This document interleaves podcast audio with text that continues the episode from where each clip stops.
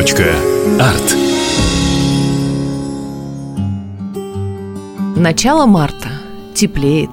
Все капает, чирикает, поет и намекает о главном женском празднике, которому, с какими бы историческими событиями его не связывали, сегодня мы относимся с большим теплом. И раз уж речь зашла об истории, мы стали вспоминать давние идеи по возведению памятника женщине. Может быть, Юлии Шестаковой, писательнице и краеведе, или Вере Чернышовой, спасительнице архива, или Ирине Никифоровой, журналистке и ведущей, а может, Екатерине Муравьевой, на минутку француженке, которые напрямую обращались с просьбой первые жители Хабаровки, страшась грозного нрава графа Муравьева-Амурского. Говорили, что только эта стройная дама и могла успокоить вспыльчивого супруга, уговорить его не рубить с плеча, ну или просто простить провинившегося.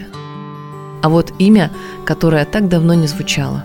Журналистка и поэтесса Лида Гемма, которая сама искала интересных людей и снимала о них потрясающие сюжеты, передачи и фильмы. В 2001 году ее жизнь оборвалась.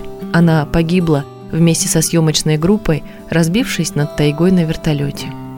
Она писала «Могу сказать, себя я знаю, хочу секретом поделиться.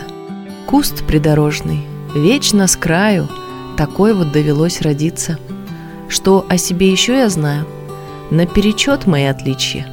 Куст придорожный, вечно с краю, обычный куст с душою птичьей. Говоря о празднике и продолжая рассуждать о памятнике, на ум пришла еще одна поэтесса – Лада Магистрова, родом из Тбилиси. Много лет она прожила в Хабаровске, и здесь вышли почти все ее сборники стихов. Непременно прочтите эти стихи, ведь интернет щедро предоставляет такую возможность. Вообще, когда больше узнаешь о земляках, которые были настолько интересны – как-то по-другому начинаешь ощущать пространство вокруг себя. Вот дом, там висит памятная доска писательницы Юлии Шестаковой. Там много лет расположен книжный магазин. А вот сборник конференции имени Веры Чернышовой. Там научные статьи, исследования, история региона. Или зал Градековского музея, экспозиция освоения Преамурья – и такой небольшой женский портрет XIX века за стеклом. А за этим портретом жизнь не просто одного человека или одной семьи, а целый период в жизни города. Как-то сместился наш вектор в сторону творчества. Гости интервью нашей радиостанции не раз рассказывали о женщинах-педагогах или женщинах-первостроителях. Это профессионалы самого высокого уровня – чьи имена, конечно, хранят страницы архивных книг и памятные доски на некоторых предприятиях. Но вот разве не хорошая идея открыть в новом микрорайоне Хабаровска, скажем, небольшой детский парк, скверик и памятник кому-то из наших легендарных учителей? Хм, кто-то скажет, что гендерный перекос в этом направлении поощрять не надо. Мол, у нас и так всех воспитывают женщины. Ну, посудите – в детском саду исключительно воспитательницы. В школе мужская часть лежит на плечах физрука, ну и до недавнего времени трудовика, хотя в некоторых случаях географию, историю тоже преподают мужчины. В вузах история другая, но, пожалуй, уже поздновато. В общем, тема интересная, но сейчас речь о другом.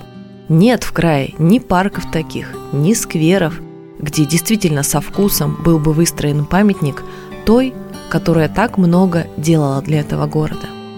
Ни в Охотске, где жила Катерина Невельская, ни в Комсомольске, где на заводах трудились сотни женщин, ни в Хабаровске, где разве что памятной доской обозначен дом, в котором некогда жила она.